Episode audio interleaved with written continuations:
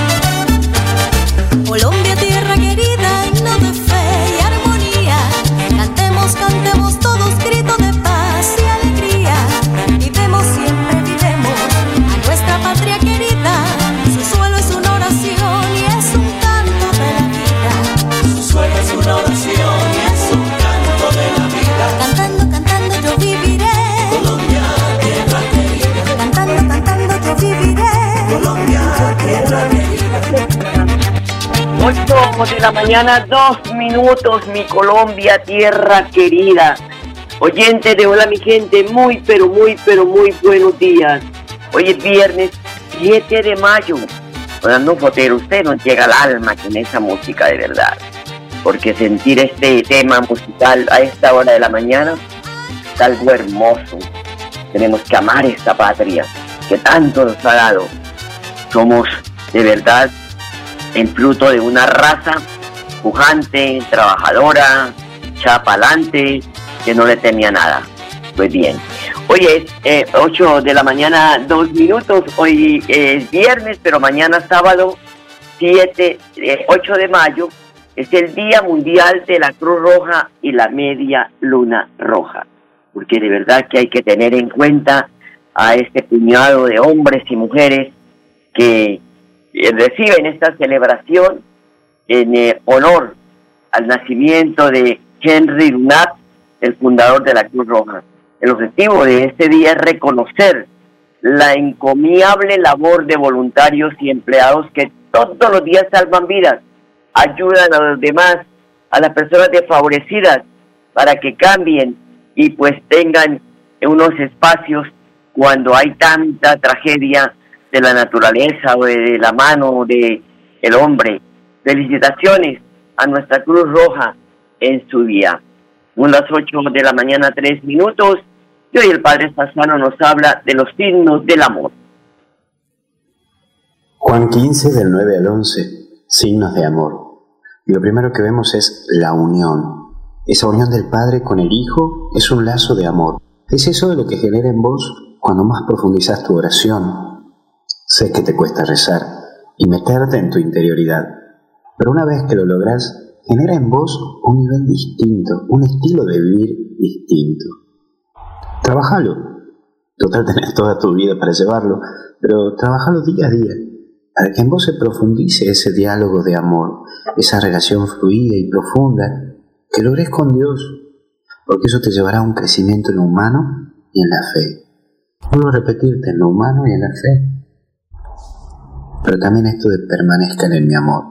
Es esto que hace uno cada día, ¿no? Es lo que vos haces día a día. Buscar herramientas que te ayuden a mantenerte conectado con Dios. Elementos que permitan a tu vida una conexión con lo divino.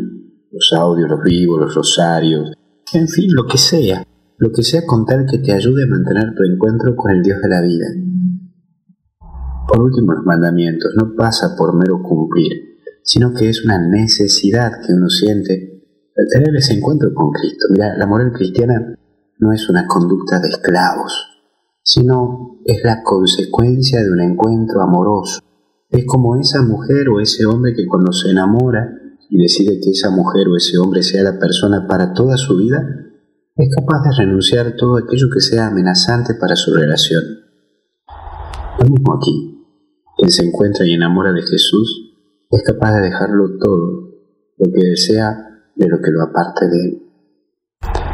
Que Dios te bendiga, te acompañe y te proteja en el nombre del Padre, del Hijo y del Espíritu Santo. Y con Jesús hasta el cielo no paramos. Cuídate. Gracias, Padre. Lo mismo, 8 de la mañana, 5 minutos. 17 personas fallecidas por COVID-19 se presentaron este jueves en el departamento de Santander. El Ministerio de Salud en su reporte diario confirmó 578 nuevos contagios en el departamento. En Colombia fueron 399 las personas fallecidas y 16.490 nuevos contagios por COVID. Y el secretario departamental de Salud, Javier Villamizar, informa sobre las nuevas medidas contra el COVID que empezaron ya a regir desde hoy viernes 7 de mayo. Finalizado el puesto de mando unificado con los diferentes actores, revisando la situación de pandemia el Departamento de Santander, con el gerente COVID, mandatarios locales, sala situacional, representante de los gremios, fuerza pública, eh, conociendo la situación del orden público nacional, eh, la situación de salud que estamos presentando en estos momentos y la necesidad de apoyar la reactivación económica y buscando un equilibrio se establecieron las siguientes medidas.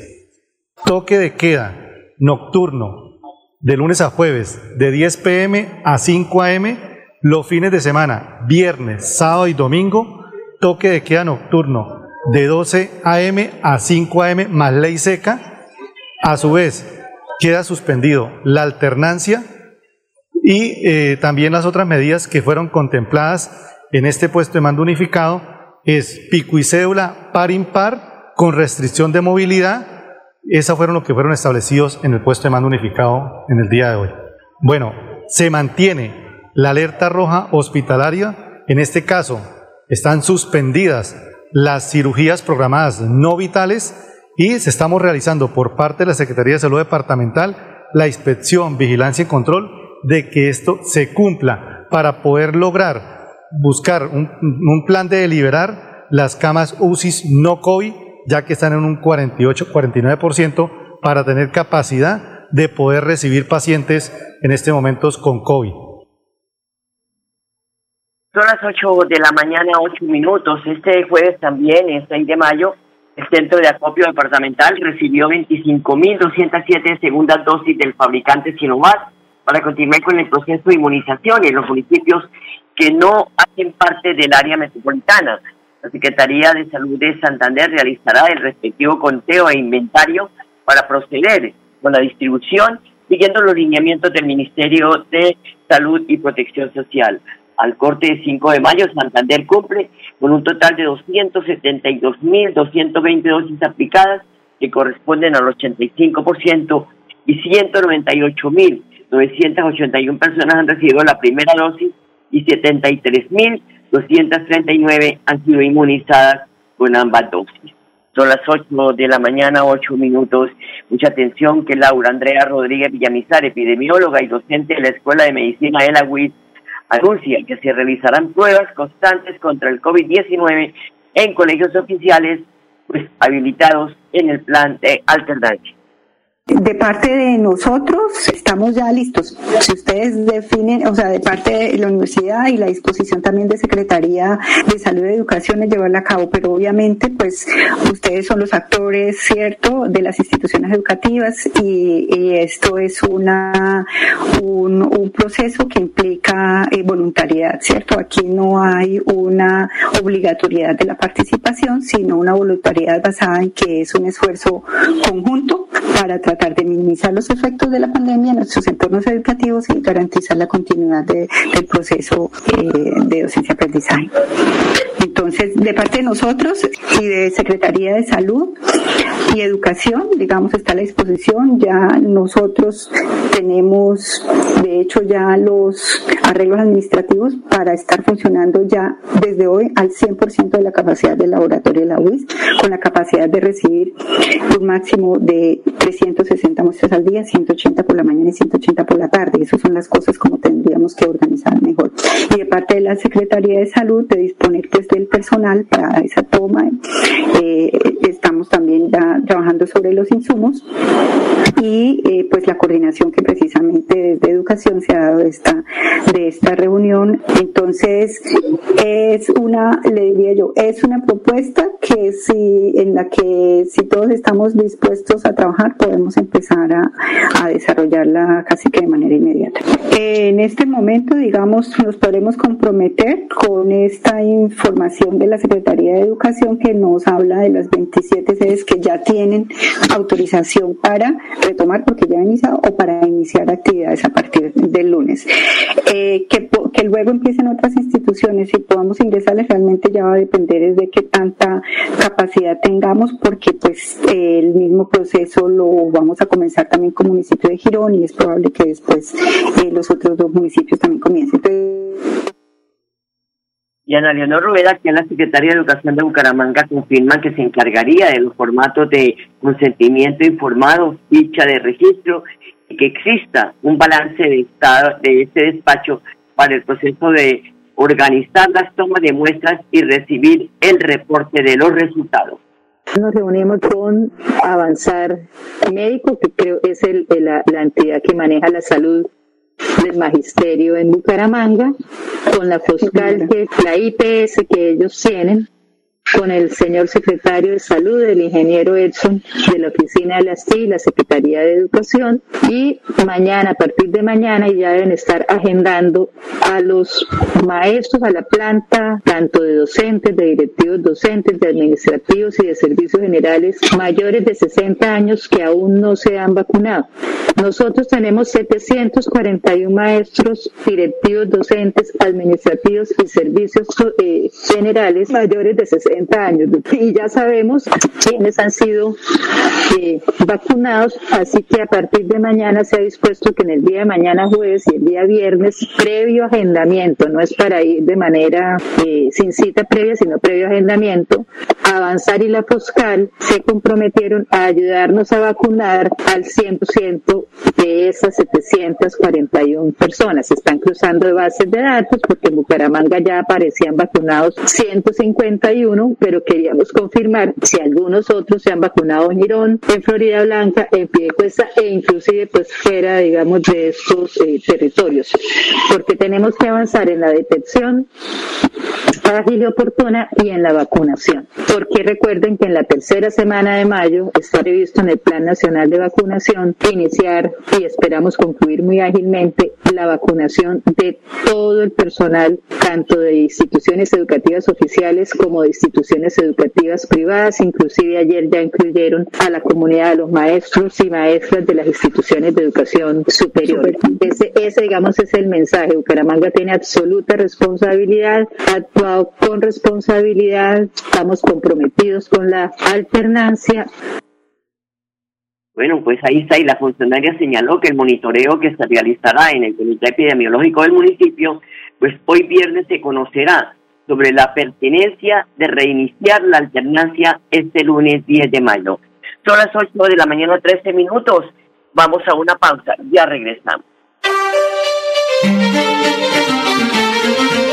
De lunes a viernes a las 8 de la mañana, Amparo Parra Mosquera dirige y presenta Hola mi gente. Hola mi gente. Creamos el puente que construye la comunicación para que nuestras comunidades sean escuchadas y encuentren respuesta a sus inquietudes y necesidades. Hola mi gente. Año 11 en Radio Melodía. Periodismo al servicio de la gente. Dirige Amparo Parra Mosquera, la señora de las noticias.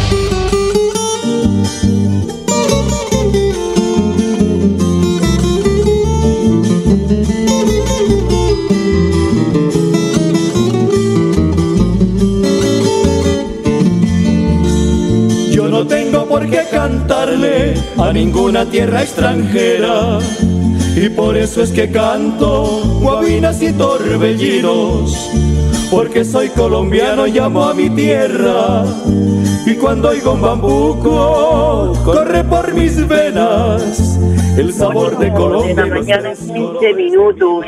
Recordarles que el Día de la Madre en Colombia será el 30 de mayo de 2021. La celebración del Día de la Madre fue aplazada en Colombia este año debido a la alta posibilidad de aglomeraciones por esa celebración, el Día de la Madre se postergó por decisión del gobierno nacional y fue una solicitud que hicieron los gremios económicos del país.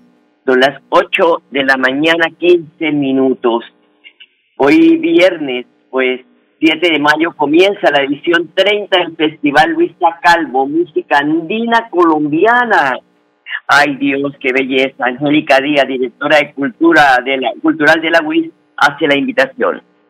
Del 7 al 28 de mayo tenemos la mejor receta para vivir nuestra identidad y queremos que nos acompañen al Festival de Música Andina Colombiana con eventos en vivo los jueves de mayo con el mejor talento de este género del Departamento de Santander la Orquesta Filarmónica de Música Colombiana y para celebrar nuestro trigésimo aniversario tenemos un invitado muy especial, la música llanera y su tradición de vanguardia con la agrupación Chimó Psicodélico. Los martes nos encontraremos a conversar sobre el presente, pasado y futuro de la música andina colombiana con Hernando Cobo, Luz Marina Posada, Óscar Hernández, Gato de Monte, entre otros. También nos acompañarán en retransmisión desde el Teatro Mayor Julio Mario Santo Domingo los Rolling Ruanas el viernes 7 de mayo. Los esperamos en cada una de las diferentes actividades a través de la página del festival sentirandino.uis.edu.co, en el YouTube del Auditorio Luisa Calvo UIS, en las redes sociales de la universidad y espero que nos sigan a través de las redes sociales con el numeral Sentir Andino. Los esperamos. Hay que estar ahí, claro, en la virtualidad, 8 de la mañana, 17 minutos, la Cámara de Comercio de Bucaramanga y la Cámara de Comercio de Barranca Bermeja se han unido para realizar del 27 al 28 de mayo la novena versión de Compra Rural Santander. Compradores y vendedores del sector agroindustrial de los 87 municipios del departamento se concentrarán a través de citas virtuales, pues eh, reduciendo la intermediación y estableciendo relaciones comerciales sostenibles. Sergio Velázquez, vicepresidente de Fortalecimiento Empresarial de las MIPIMIS de la Cámara de Comercio de Bucaramanga, hace la invitación. Querido empresario, queremos invitarlo a la novena versión de la Rueda de Negocios Compra Rural Santander. Un evento pensado y planeado para fortalecer comercialmente a todas las empresas del sector agroindustrial para que el día 27 y 28 de mayo puedan sentarse y puedan encontrar nuevas oportunidades comerciales, nuevos clientes que estén interesados en todos sus productos. Queremos invitar también a todos los compradores que demandan estos productos del sector agroindustrial para que se inscriban antes del 20 de mayo en nuestra página web www.compraruralsantander y tengan la opción de tener más alternativas nuevos proveedores y que beneficie este ejercicio de rueda de negocios para fortalecer comercialmente a la región.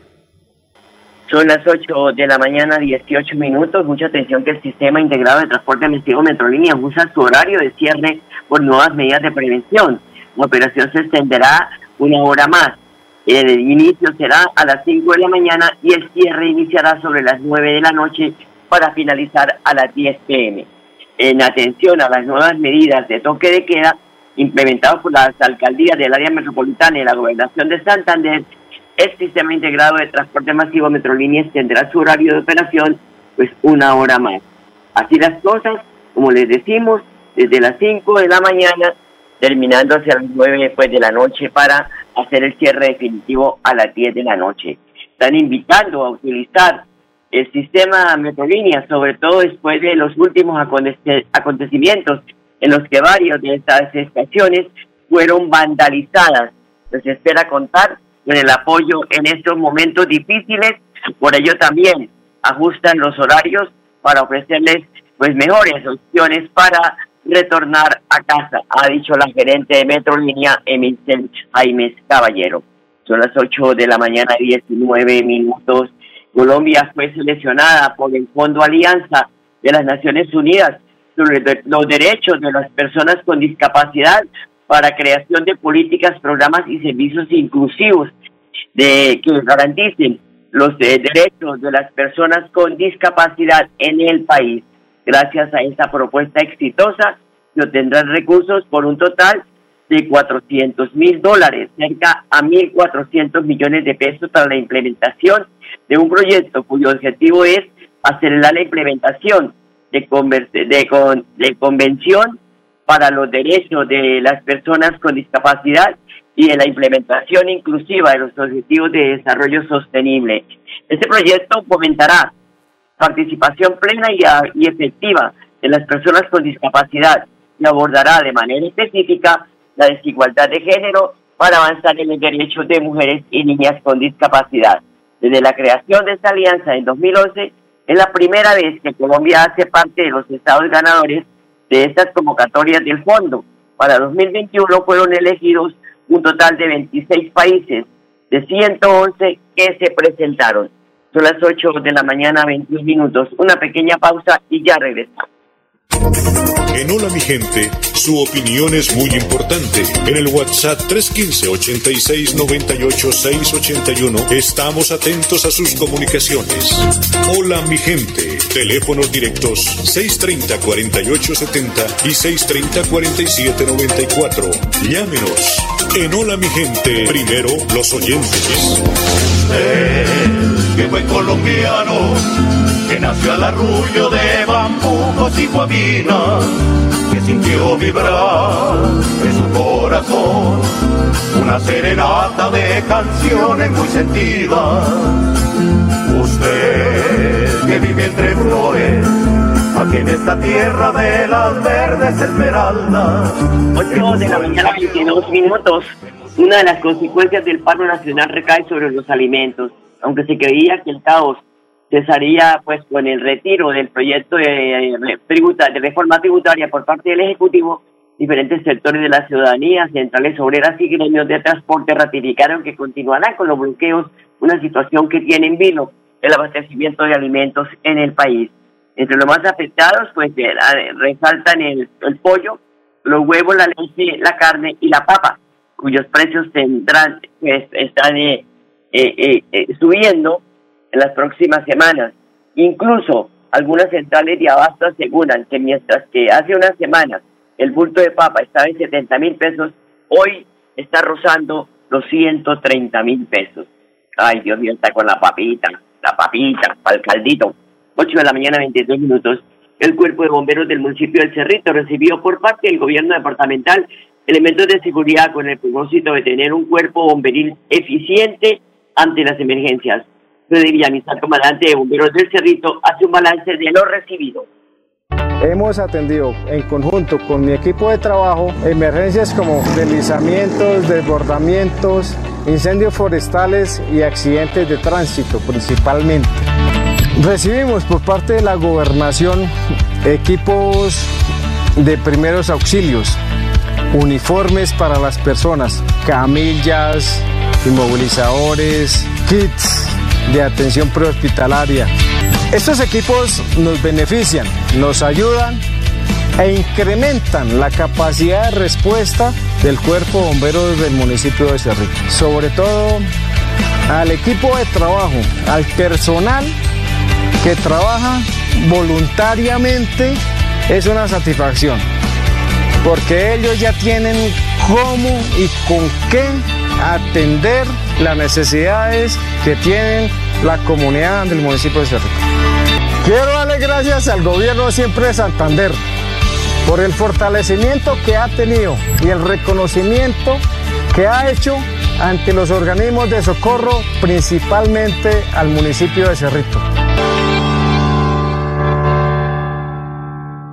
Y mucha atención que hoy viernes siguen vacunando contra el COVID a mayores de 60 años en el municipio de Piecuesta. Las primeras dosis y segundas dosis en mayores de 70 años en los IPS del municipio y puntos extramurales.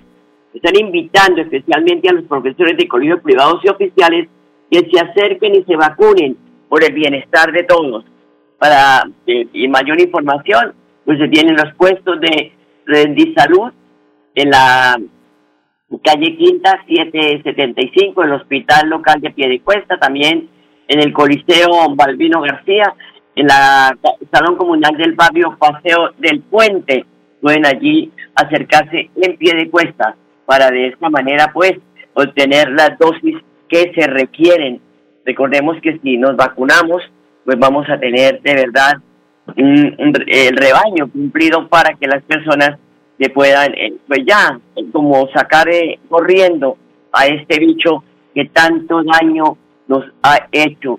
Ah, pues eh, sabemos que la pandemia no solo ha afectado la salud de las personas, muchas de ellas fallecidas, sino también la situación económica de los países, porque esto no solo en Colombia, esto es mundial, donde los países ricos pues tienen su colchón financiero ahí, la platica guardadita, pero nosotros los países pobres hay que rasgar y rasgar a ver dónde encontramos la platica. pues se nos agotó el tiempo, gracias a ustedes por la sintonía, amables oyentes, les deseo un feliz fin de semana y hasta el lunes, los quiero mucho. Hola mi gente, hola mi gente, hola mi gente, hola mi De lunes a viernes a las 8 de la mañana. Hola mi gente, un compromiso diario con la comunidad, un micrófono abierto para el pueblo. Conduce Amparo Parra Mosquera, la señora de las noticias.